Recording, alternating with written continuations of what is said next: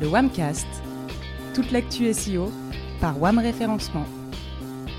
Salut à tous, ravi de vous retrouver pour ce nouveau Wamcast et au programme aujourd'hui on va parler data, cookies, CNIL et pour aborder tous ces sujets j'ai à mes côtés Olena, notre web analyste venue de l'Est. Salut Olena, bienvenue parmi nous pour ton premier Wamcast.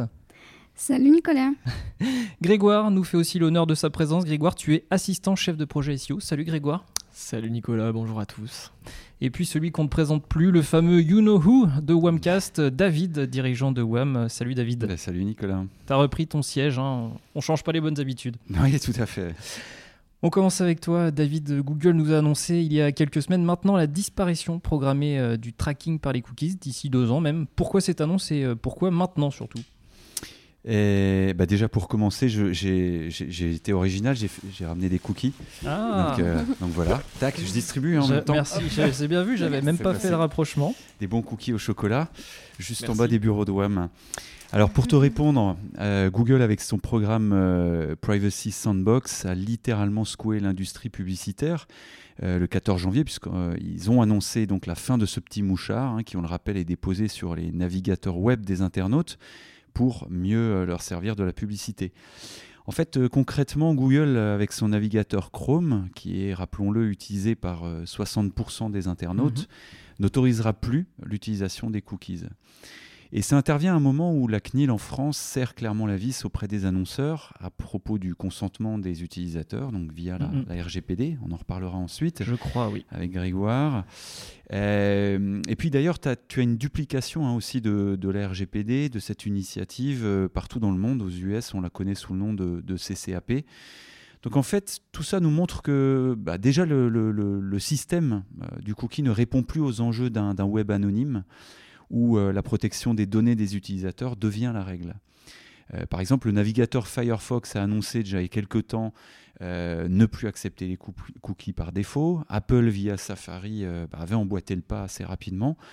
je vais te donner un autre exemple qui nous rapproche un peu plus du, du, SEO. Aux US, le moteur de recherche DuckDuckGo, par exemple, en a fait son cheval de bataille ou son positionnement marketing, c'est au hum. choix, en garantissant justement à ses utilisateurs des, recherches anonymes, contrairement à, Google. En définitive, Google s'est trouvé euh, cerné, c'est mon point de vue, et se devait de réagir en tant que monopole. Euh, surtout que Google, euh, si tu regardes un peu en arrière, a multiplié les revers pour abus de position dominante ces derniers mois. On regarde du côté de l'Europe, on peut citer l'amende record à propos de Google Shopping, hein, puisqu'ils avaient évincé un peu tous les, concurrents des résultats. Des problèmes avec la presse mondiale, accusé de faire l'argent sur le dos des, médias à qui il emprunte les contenus.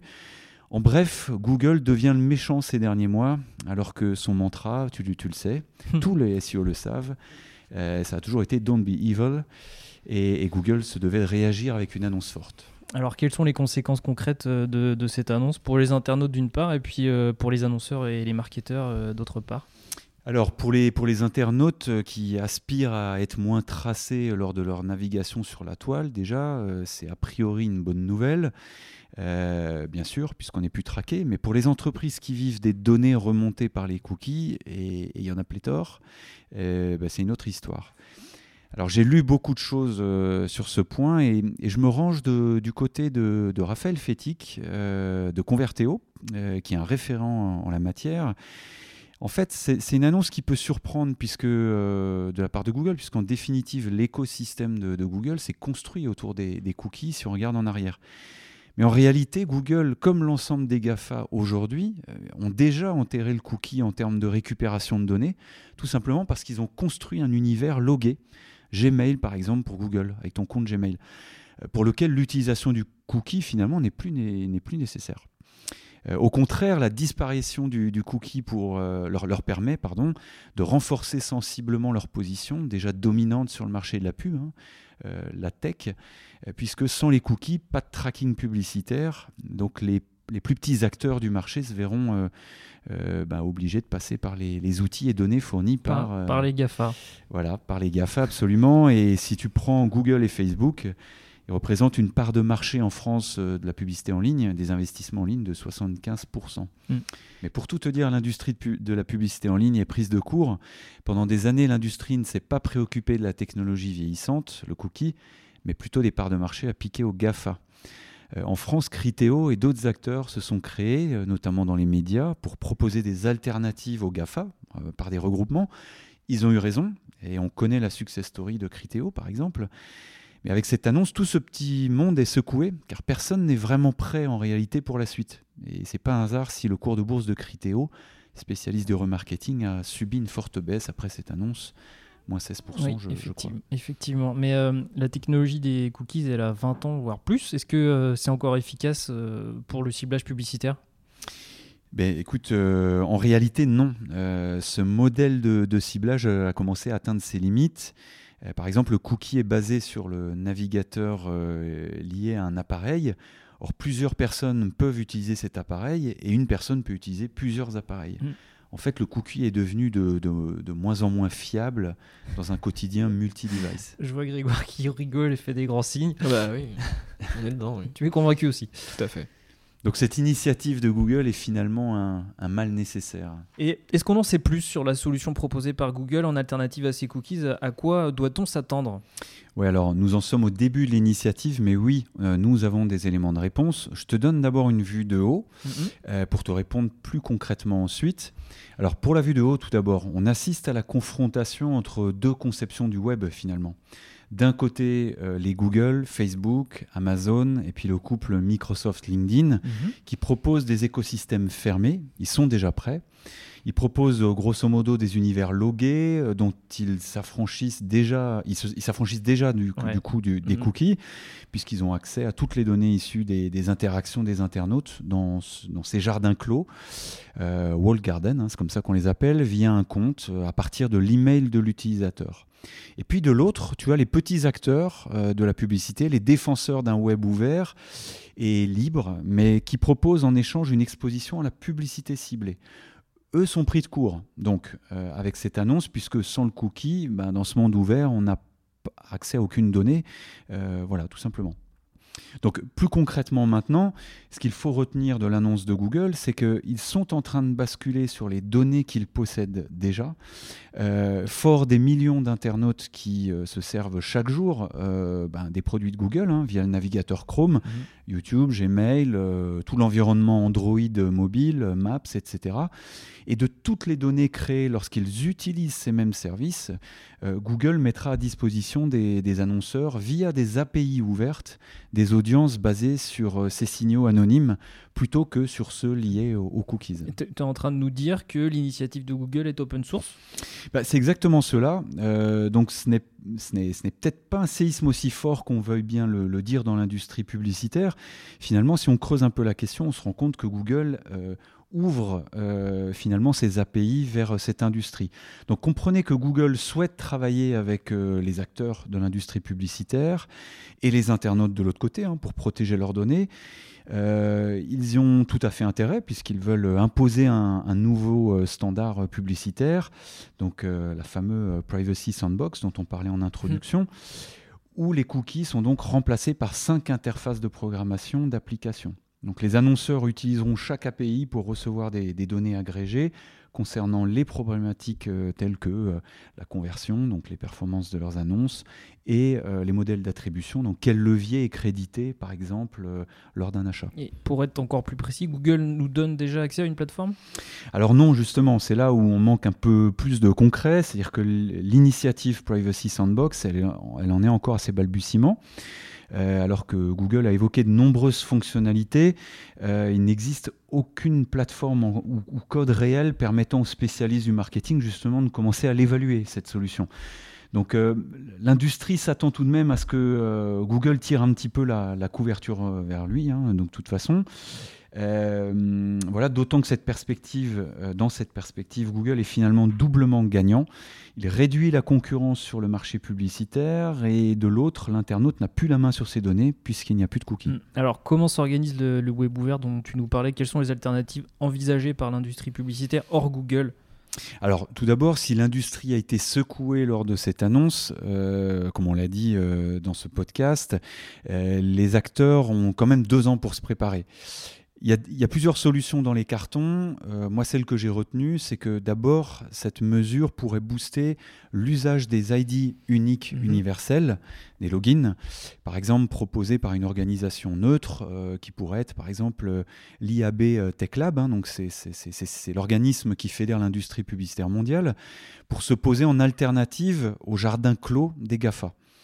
Euh, une alternative, c'est encore, c'est une variante, on va dire, ce sont euh, les dynamiques d'alliance et de login commun entre acteurs de la publicité en ligne.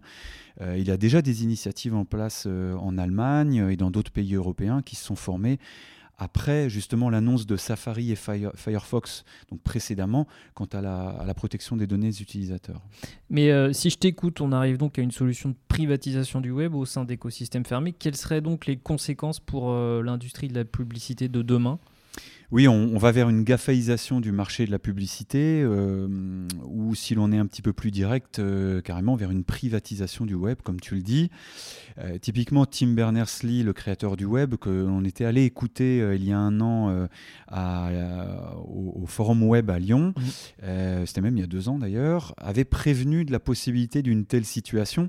Mais tu sais, dans, ces tables rondes et dans, et dans ces cas-là, quand, quand tu as un acteur qui est du web qui est un petit peu trop radical, dans son message. on n'a pas vraiment tendance à l'écouter ou à, retenir trop euh, ce qu'il nous dit. Et en fait, il avait vu juste. Et euh, si on est un peu plus euh, pragmatique dans notre quotidien de web marketer et SEO, est-ce qu'on utilisera encore Google Analytics pardon, pour mesurer l'audience d'un site ou Google Search Console pour monitorer sa visibilité organique dans google.fr alors ben, justement, là c'est le gros point d'interrogation, mais on peut s'attendre à ce que ces interfaces type Google Analytics euh, bah, n'existeront plus euh, bah, sous la forme actuelle, puisque les données, euh, bah, déjà là, on se rend compte que les données ont déjà été réduites hein, du fait de la RGPD. moi, je pense que ça va prendre une autre forme. c'est ce qui se dessine avec ce qu'on s'est dit, comme je l'évoquais tout à l'heure. mais pour l'instant, il n'y a pas vraiment de plateforme disponible. On est dans l'expectative. pour ce qui est de la Search Console, là, je pense qu'il n'y a aucune raison que ça change en revanche, puisque c'est l'activité de Google et des internautes euh, de façon anonyme déjà euh, sur euh, ton site web depuis la SERP Google. Il n'y a pas de raison que ces données-là évoluent. Mais voilà, à n'en pas douter, on, aura probablement accès à de nouveaux outils avec des données plus précises, mais cette fois, donc on l'a bien compris, anonymisées, finalement des panels en quelque sorte. Ok, bah super David, merci. Olena, on passe à ta partie, on va parler data, c'est bien ça? Euh, Tout à fait Nicolas. Aujourd'hui, je vous propose de parler de data et notamment de la fiabilité des données analytiques. Euh, comme vous le savez bien, chaque jour, on traite une grande quantité de données analytiques.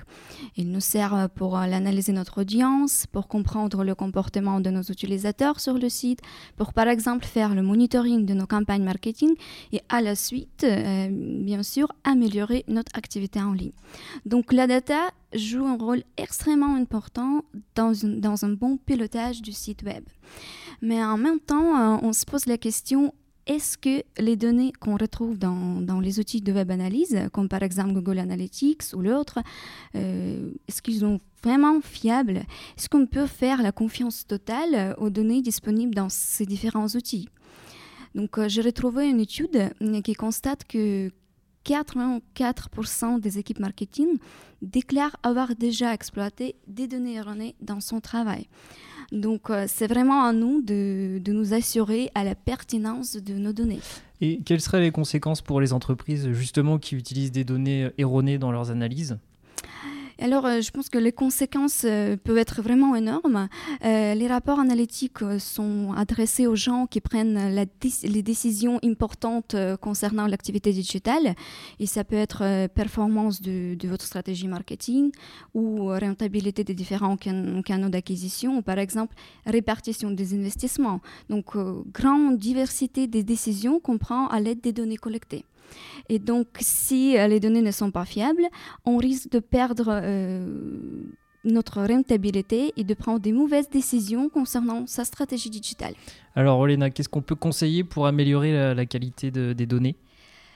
Alors, la première chose que je veux conseiller, c'est ajouter cette étape supplémentaire de vérification, ou on peut appeler ça l'audit, de tagage et de la configuration de votre compte Google Analytics et vérifier sur les points les plus importants. Euh, par exemple, euh, regardez si la structure de compte Google Analytics est bien respectée, si les filtres sont bien mis en place dans, la vue principale, comme par exemple des robots, euh, filtrage des robots ou l'exécution du trafic interne.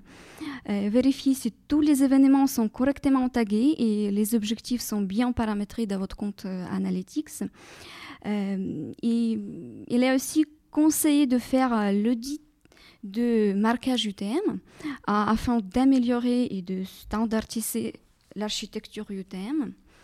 Et par exemple, si vous avez un site e-commerce, euh, vérifiez également la différence entre les chiffres présentés dans Google Analytics et ceux dans votre back-office. Normalement, la différence plus de 10% peut signaler qu'il y a une erreur dans la configuration. Et si le tagage n'est pas fait sur le site?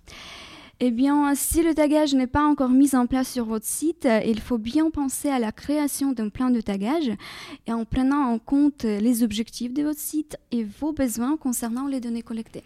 Et euh, est-ce qu'il existe des facteurs externes qui peuvent euh, fausser les données analytiques?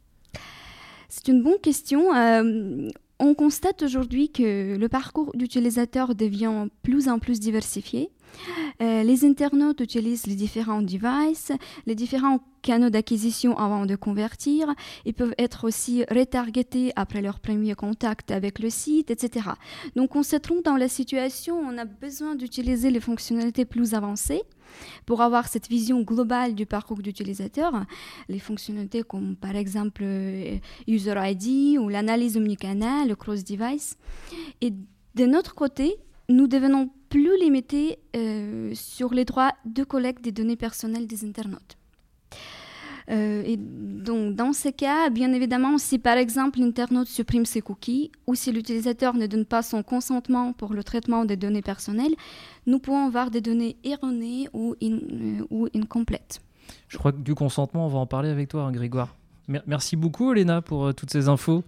Euh, Grégoire du consentement. Et puis aussi, on va parler euh, de cookies. Et bien sûr, on ne parle pas de gâteau, n'est-ce pas? Mais Nicolas, tu, tu, joues avec les mots, c'est absolument magique. Je savais que ça te plairait, c'est mon petit côté Harry Potter. Hein, euh, mais revenons à nos cookies et puis aussi à la CNIL. Effectivement, en fait, la CNIL a annoncé très récemment vouloir aller plus loin dans le traitement des données sensibles et personnelles sur Internet. Donc je pense qu'il est quand même temps de faire un retour en arrière pour comprendre comment on en arrivait là. Comme vous le savez sûrement, la RGPD est entrée en vigueur en mai 2018. Et avec elle, son lot de pleurs, de cris. Pourquoi Union Européenne? Pourquoi? Pourquoi tu nous fais ça? Tu vois, un côté très théâtral. Euh, bon, ça a été effectivement euh, ces changements, euh, ben, un, vrai, changement. Ben oui, complètement, Nicolas. L'objectif de la RGPD, c'est de redonner le pouvoir aux utilisateurs, notamment sur la récolte d'informations lors de la navigation sur de nombreux sites, qu'ils soient du coup européens ou non. Pour être conforme avec cette nouvelle loi, il faut proposer aux utilisateurs de choisir l'utilisation qu'un site peut avoir de ses cookies et donc de ses données. Et le choix se manifeste avec le fameux pop-up RGPD, c'est bien ça, euh, professeur Grégoire? Ouais, Exactement. Maintenant, quand vous arrivez sur un site, vous pouvez refuser ces cookies en un seul clic. Alors, ça s'entend pas dans le micro, mais euh, pourquoi fais-tu ces petits euh, guillemets euh, gestuels quand tu dis refuser? Dois-je comprendre que tu n'es pas vraiment convaincu par le, processus? En effet, avec la RGPD, l'Union européenne en fait, n'a trouvé rien de mieux que de donner des directives et de désigner les sites comme étant ceux qui devaient gérer la récolte des données. Ça a donc fait fleurir les pop-up spécial cookies sur tous les sites de la planète. Comme un jardin au printemps, ces pop-ups sont de toutes les couleurs, de formes, de tailles, et c'est bien en fait qu'on finit par devenir totalement allergique. Ah mais si, hein, essayez, essayez par vous-même, allez sur un site, essayez de refuser les cookies. Vous allez voir que c'est parfois un parcours du combattant, entre les boutons grisés, en tout petit, pas forcément équivoque, ou, comble, l'absence totale de boutons refusés parfois, on finit en fait par se résigner et cliquer sur j'accepte parce qu'on ne veut pas perdre de temps. Et en fait c'est machinal, comme quand on clique pour fermer n'importe quel pop-up euh, lorsqu'on arrive sur un site. Mais le problème là, c'est qu'on parle pas de refuser une réduction euh, sur une première commande ou je sais pas quoi. On parle de données personnelles, de données sensibles, qu'on accepte de donner finalement du coup sans réfléchir. Et à chaque nouveau site. Vous voyez où je veux en venir? On voit que t'es fâché un petit peu là. Ah bah oui, avec cette loi, euh, l'Union Européenne a voulu mettre des bâtons dans les roues des GAFA. C'était à peu près l'objectif, devenu presque trop puissant pour notre euh, vieux continent. Sauf qu'au final, euh, David l'a bien mentionné, mais lorsqu'on arrive sur google.fr, on ne nous propose pas de refuser les cookies, ou euh, bah, Facebook, Instagram et autres GAFAM. En bref, du coup, la RGPD a fait réaliser à beaucoup de personnes que leurs données, elles avaient beaucoup de valeur. Et à nous autres, marketeurs, on s'est rendu compte que ces données, elles étaient cruciales dans nos processus, et notamment en SEO, avec, bah, comme Olena a pu en parler, nos outils d'analyse et de suivi de trafic. Et pourquoi tu nous disais tout à l'heure que la CNIL voulait aller plus loin? Et ben en fait, désormais, la CNIL, elle se veut un peu plus précise sur les bonnes pratiques à adopter à propos des cookies. Donc désormais, il faut que les pop-ups soient clairs, aussi faciles à refuser qu'à accepter. Donc il faut avoir un bouton Je refuse, plutôt qu'un bouton Plus d'informations. Il faut que l'utilisation des données soit expliquée précisément. Si un cookie nous paraît en tant que marketeur obligatoire, il faut pouvoir le motiver auprès de l'utilisateur. Il serait capable de comprendre. Est-ce que pour un petit site, c'est pas compliqué à gérer justement? Eh ben non, euh, rassure-toi, les sites, ils gèrent pas vraiment en fait la récolte des données de toute façon. Pour la plupart, ils font appel euh, à des extensions, des plugins, des scripts réalisés par des développeurs. Donc si je comprends bien, ce sont ces mêmes extensions ou plugins qui vont finalement devoir se mettre en conformité, puisque euh, les sites eux-mêmes n'ont pas forcément la capacité de mettre en place ces recommandations? Bah, Écoute, c'est ce que je pense en tout cas. La RGPD, elle demande à des sites de s'occuper de la récolte des cookies. Les sites font appel à des extensions, et à mes yeux, ça aurait dû être bien différent. Il faudrait du coup que cette gestion elle se passe depuis le navigateur et on le voit, David l'a mentionné euh, très justement, certains commencent à s'y attaquer avec Safari, Firefox, DuckDuckGo qui bloquent carrément tous les cookies. Mais est-ce que nous, acteurs du web, on pourrait pas prendre les devants et tout simplement arrêter? De récolter des cookies qui de toute façon seront bientôt inutiles David l'a dit, on a deux ans euh, à tirer euh, avant de devoir changer absolument de façon de fonctionner. Donc j'ai envie de dire, prenons les devants et trouvons de nouvelles solutions. C'est beau ce que tu dis, Grégoire. David, tu souhaitais réagir ou juste nous dire que le cookies était à ton goût? Oui, alors j'ai mangé déjà la moitié. en fait. Bah, j'en profite puisqu'ils vont bientôt disparaître. Euh, j'ai fait des réserves et en plus, si on peut plus sortir du bureau pour confinement, euh, je crois que j'ai bien fait doublement. Mais non, ça montre en tout cas que le cookie est déjà une technologie qui, qui marche plus. C'est plus en face de, de, de, cette, euh, de, ce web, euh, comme on le disait tout à l'heure, euh, où, où, la donnée personnelle doit être protégée. c'est facile de contourner. encore une fois, même du côté marketeur, si c'est multi-device, c'est même plus efficace en réalité. Donc finalement, le cookie, c'est pas plus mal que bah, qu'on sonne le glas et, et qu'on passe à autre chose. Quoi. Il faut savoir tourner la page, c'est ça? Bah, exactement. bah écoutez, merci beaucoup à tous les trois de nous avoir euh, éclairés et puis merci à vous, chers auditeurs et auditrices, de nous avoir suivis. N'hésitez pas à réagir en donnant votre avis ou en posant vos questions sur le site web-référencement.fr ou sur les réseaux sociaux LinkedIn et Twitter at wamref. Vous pouvez aussi, bien entendu, partager ce webcast sur vos réseaux sociaux. Je vous dis rendez-vous dans deux semaines pour un nouveau podcast. D'ici là, portez-vous bien. Salut. Salut. Salut. À bientôt.